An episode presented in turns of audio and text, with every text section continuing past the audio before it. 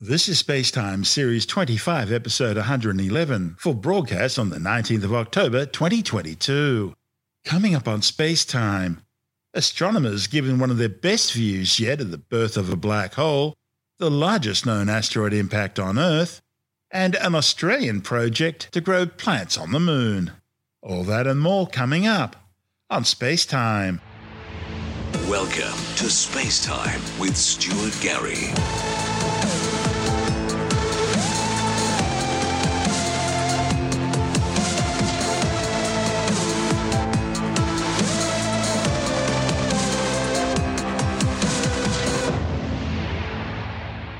Astronomers have been given one of their best views yet of the birth of one of the universe's most infamous monsters, a black hole.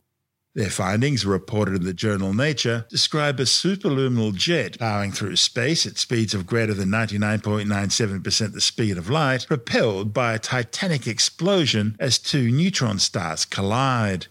The event, named GW170817, was first observed in August 2017 by LIGO, the Laser Interferometer Gravitational Wave Observatories in Louisiana and Washington State, and by Virgo, the European Gravitational Wave Observatory in Italy. The collision originated in the shell of an elliptical galaxy known as NGC 4993, located about 140 million light years away in the constellation Hydra.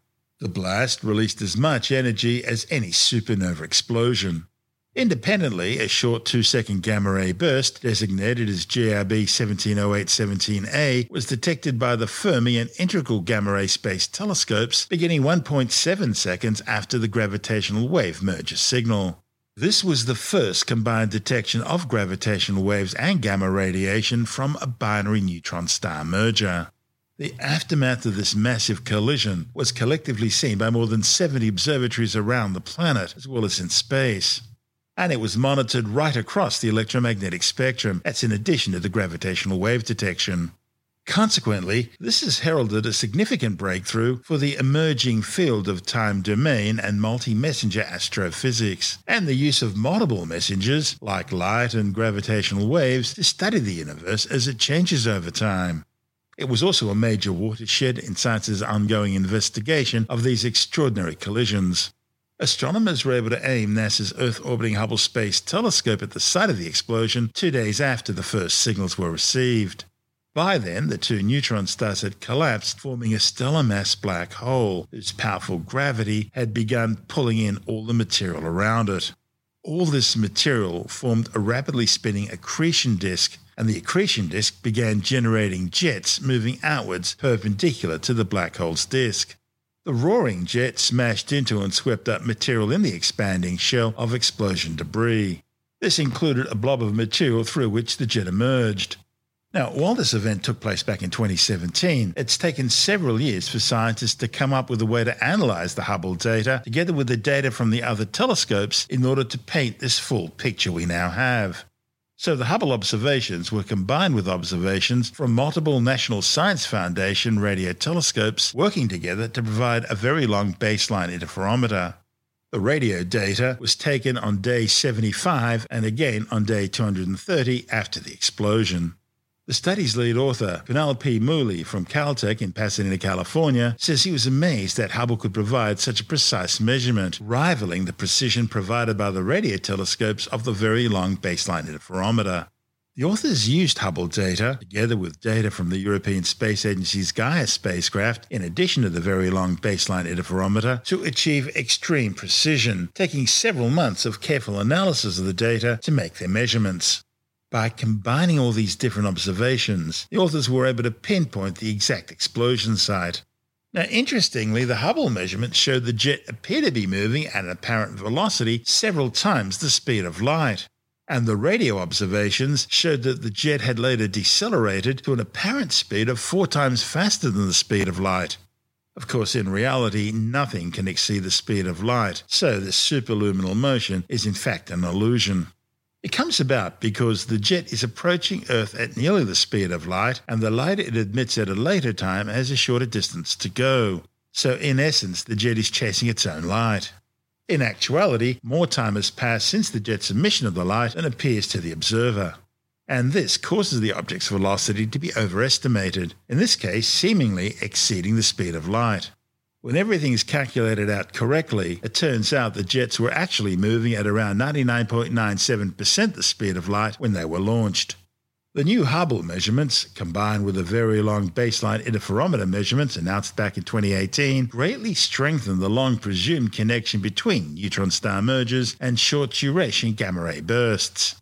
That connection requires a fast moving jet to emerge, which has now been measured in GW170817. The work paves the way for more precision studies to be made of neutron star mergers being detected by LIGO, Virgo, and Japan's new Kagra Gravitational Wave Observatory.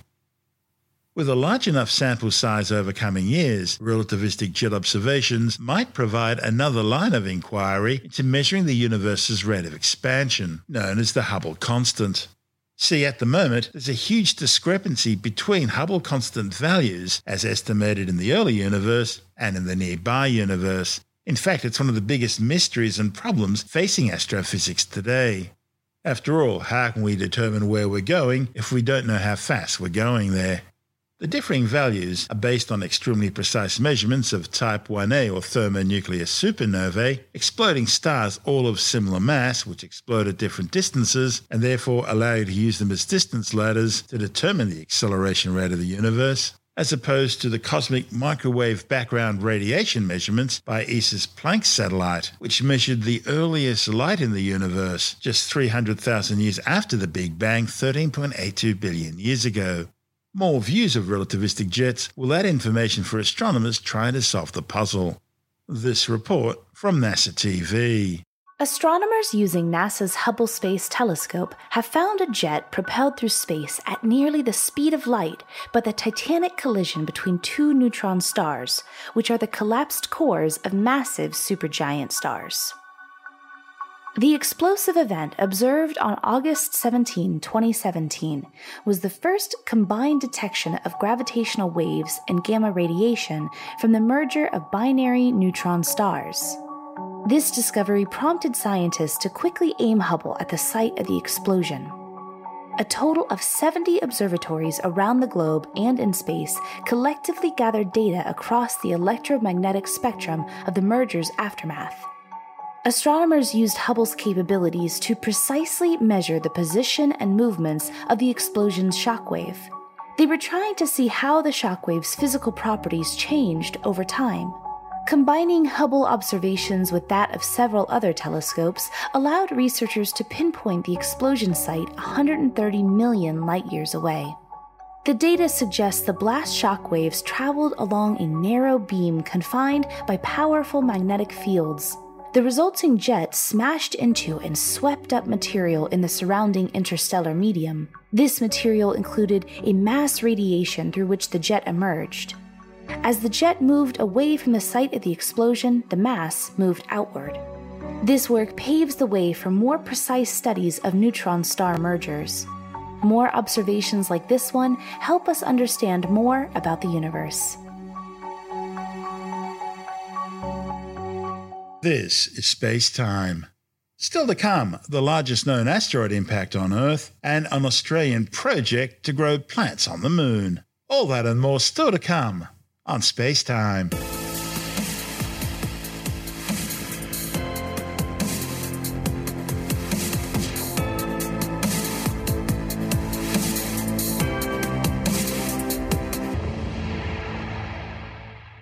A new study suggests that the largest known asteroid impact on Earth may have been even bigger than previously thought, and at least twice the size of the one which killed all the non avian dinosaurs 66 million years ago.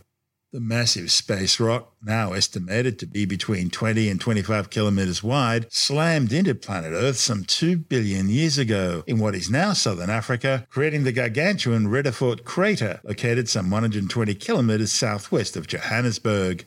The massive scar left from the impact produced a crater some 159 kilometres wide, making it the biggest visible crater on Earth. However, that's far smaller than the famous 180 kilometre wide Chicxulub crater, which is buried under Mexico's Yucatan Peninsula. It was formed 66 million years ago by the impact of the 12 kilometre wide KT boundary event dinosaur killing asteroid. Scientists believe that 2 billion years worth of erosion would have removed much of Vredefort's original size.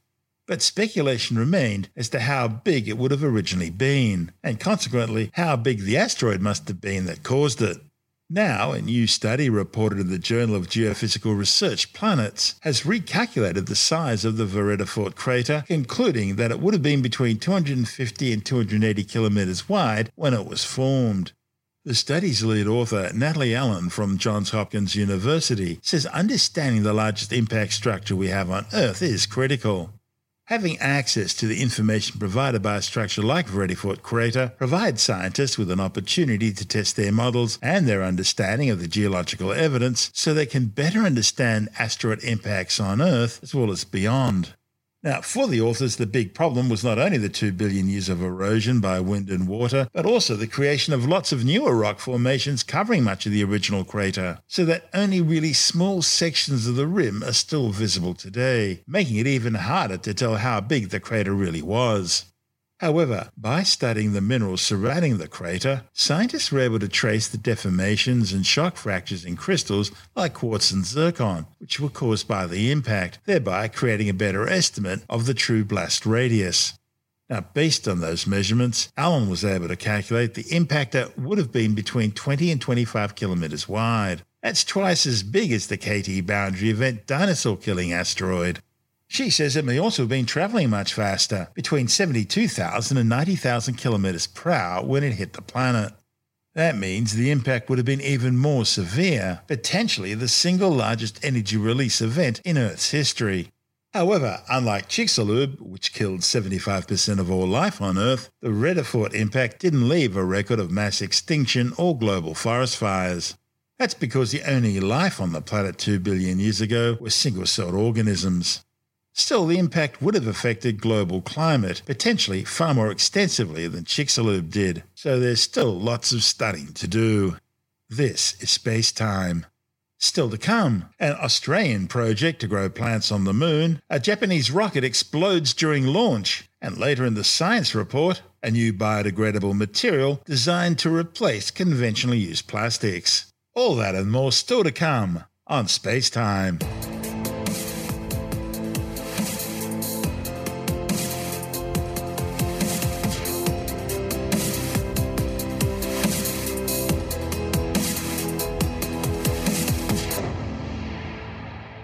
Australian scientists have announced plans to grow plants on the moon to help pave the way for future lunar colonies.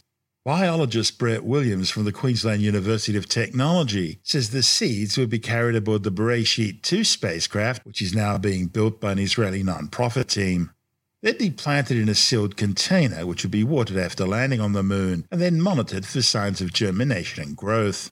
The Australian Lunar Experiment Promoting Horticulture, or ALEPH project, is an early step towards growing plants for food, medicine, and even oxygen production on the moon, all of which will be crucial for establishing human life on our nearest celestial neighbour. Aleph, meaning one or A in the Hebrew alphabet, will be the first of a series of experiments to investigate whether plants can not only tolerate but maybe even thrive on the lunar surface. The project's an international collaboration involving not just the Queensland University of Technology, but also RMIT University, the Australian National University, and the Ben Gurion University in Israel.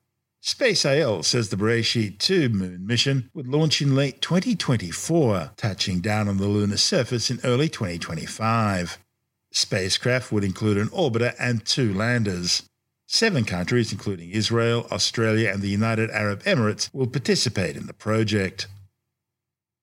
Japan suffered a major launch failure with its Epsilon rocket exploding during the final stage of its flight to orbit. The 24 metre tall solid fueled rocket had taken off from the Uchinoura Space Center in the southern Kagoshima region. It was carrying the 110 kilogram RAISE 3 Rapid Innovation Payload Demonstration Satellite. Satellite was loaded with seven experimental technology payloads and five rideshare CubeSats. Initial reports indicate the rocket's first and second stages performed nominally, however, the third stage failed, forcing mission managers to issue a self destruct order. The Japanese Aerospace Exploration Agency JAXA are now trying to determine exactly what went wrong. This is Space Time.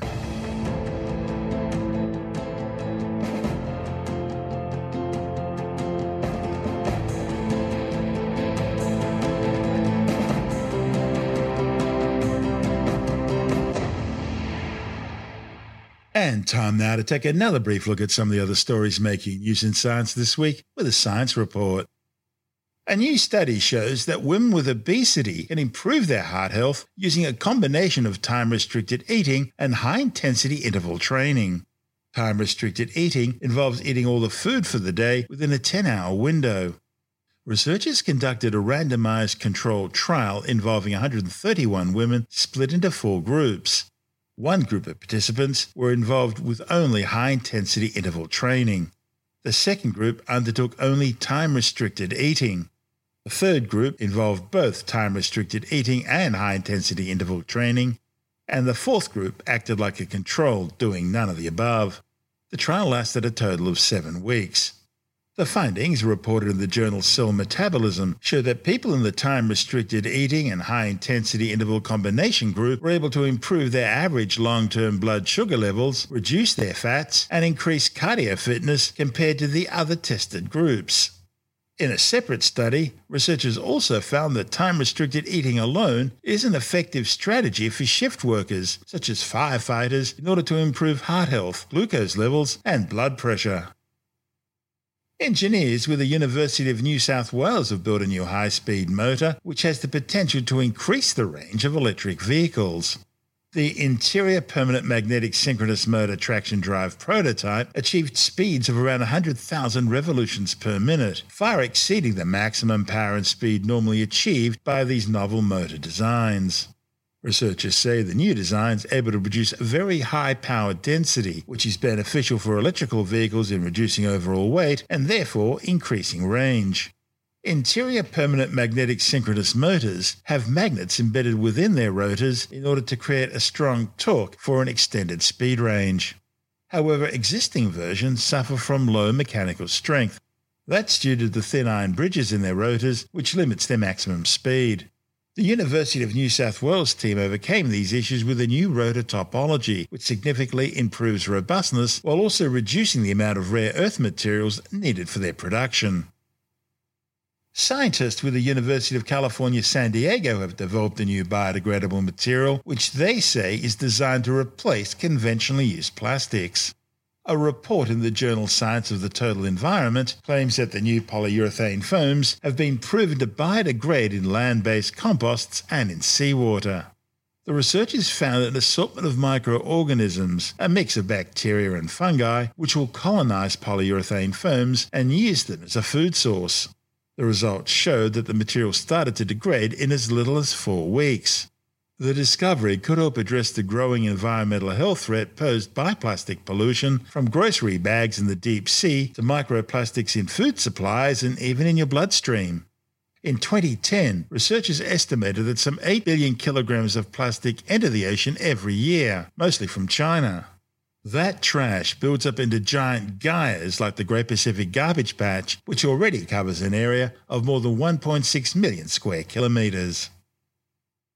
One of the highlights of the past 12 months have been Sony's new prototype 8K VR headsets, which feature a pair of miniaturized 4K OLED panels mounted in the one package. Our technology editor, Alex Zaharov-Reutt from ITWire.com, says they look great. This is an ultra realistic 8K VR headset prototype. This headset promises that you can share experiences with an overwhelming sense of reality. So it projects a high def 3D space and achieves high res 4K with one eye and 8K with both eyes. It's got twice the pixels of your OLED phone, and these pixels are so small that you can't see them, so you don't get that screen door effect. Mm. And they pair CMOS image sensors with 4K OLED displays, and they've got ultra low processing time. So this is so you don't feel dizzy. And they have this thing called latency correction. So the video looks incredibly smooth and realistic. It's still only a prototype. It's not on sale yet, but Sony could commercialize this if it wanted to. And, and it's, um, stuff that will, in theory, be released this decade. Is that just for gaming, or will it have uses in other areas as well? Well, I mean, if you've put on a, a VR headset and you've been sort of underwhelmed that yeah, it still looks computery. I mean, imagine putting on a headset and thinking what you're seeing I is real. I find them addictive. Well, They are very, for me, they're addictive. Once I get them on, I don't want to leave that world. well, look, they've, they've had movies a like about me when you think about it. Well, they've had Probably movies like good. they've had movies like that about you know one was called Surrogates, but um, we've also had the, the the headsets that they put on in the Neuromancer books or Johnny Mnemonic, the movie, and uh, you know this is the decade we're going to have VR and AR and mixed reality absolutely Yes. explode. Communication. Uh, gaming and you know when you're o- overlaying information on reality, you'll get to a point where I mean, if you think people are addicted to their phones now, wait till they've got these uh, headsets on, especially the ones you can see through, so you can navigate and continue getting information and uh, it'll just be a game changer. You won't be able to live a modern life without having these this headset on. Yeah, that was what I thought Google Glass was going to do. Well, Google Glass came out last decade, and it was just yeah, it was just uh, it was just too early for its time. The technology wasn't good enough, wasn't high res enough. They couldn't display enough information. I mean, it did what it did, and I saw a wonderful video where this lady was able to use. She was of low vision or maybe no vision, but uh, look, she was able to navigate around and she could go into shops and look at items like a bottle of milk or whatever it was, and the system could tell her what she was looking at and could, you know, read the text if it could detect it on whatever she was looking at and tell her about it. So, you know, that was a form of bionic, you know, uh, sound controlled. Yeah. Now, and, and the next generation beyond that would naturally be able to read, do what Google does now with a phone, but with Google with a form of glass, and let you look at the label, no matter what language it's in, tell That's you right. what it is, Like tell you what its calorie count is. Yeah, that sort of everything. It'll be able to tell you everything about it, search about it, and of course, you know, in your ear you have a a uh, headset that's giving you all this information, you know, discreetly and privately, and uh, you know, I mean, the experience Google offered ten years ago was um, primitive compared to the advances they have today. So yeah, th- this kind of technology is absolutely incredible, and uh, you know, it'll be helping more and more people, and and by the end of this decade, this time in ten years, I mean, we'll just remember these little quaint rectangles of glass we used to peer at. And if we wanted to look at AR things, we had to hold them up to our eyes and move things around. And we couldn't see an entire vista in front of us. We just had to look through a little six or seven inch piece of glass to see this virtual world. It'll seem very quaint indeed. That's Alex Zaharov-Reutt from iTWire.com.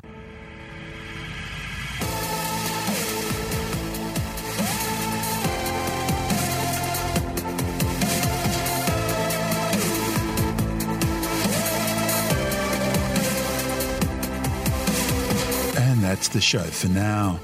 Spacetime is available every Monday, Wednesday, and Friday through Apple Podcasts, iTunes, Stitcher, Google Podcast, Pocket Casts, Spotify, Acast, Amazon Music, Bitesz.com, SoundCloud, YouTube, your favorite podcast download provider, and from spacetimewithstuartgary.com. Spacetime's also broadcast through the National Science Foundation on Science Zone Radio and on both iHeartRadio and TuneIn Radio. And you can help to support our show by visiting the Spacetime store for a range of promotional merchandising goodies. Or by becoming a Spacetime patron, which gives you access to triple episode commercial free versions of the show, as well as lots of bonus audio content which doesn't go to air, access to our exclusive Facebook group, and other rewards. Just go to spacetimewithstuartgary.com for full details. And if you want more space time, please check out our blog where you'll find all the stuff we couldn't fit in the show, as well as heaps of images, news stories, loads of videos, and things on the web I find interesting or amusing. Just go to spacetimewithstuartgary.tumblr.com.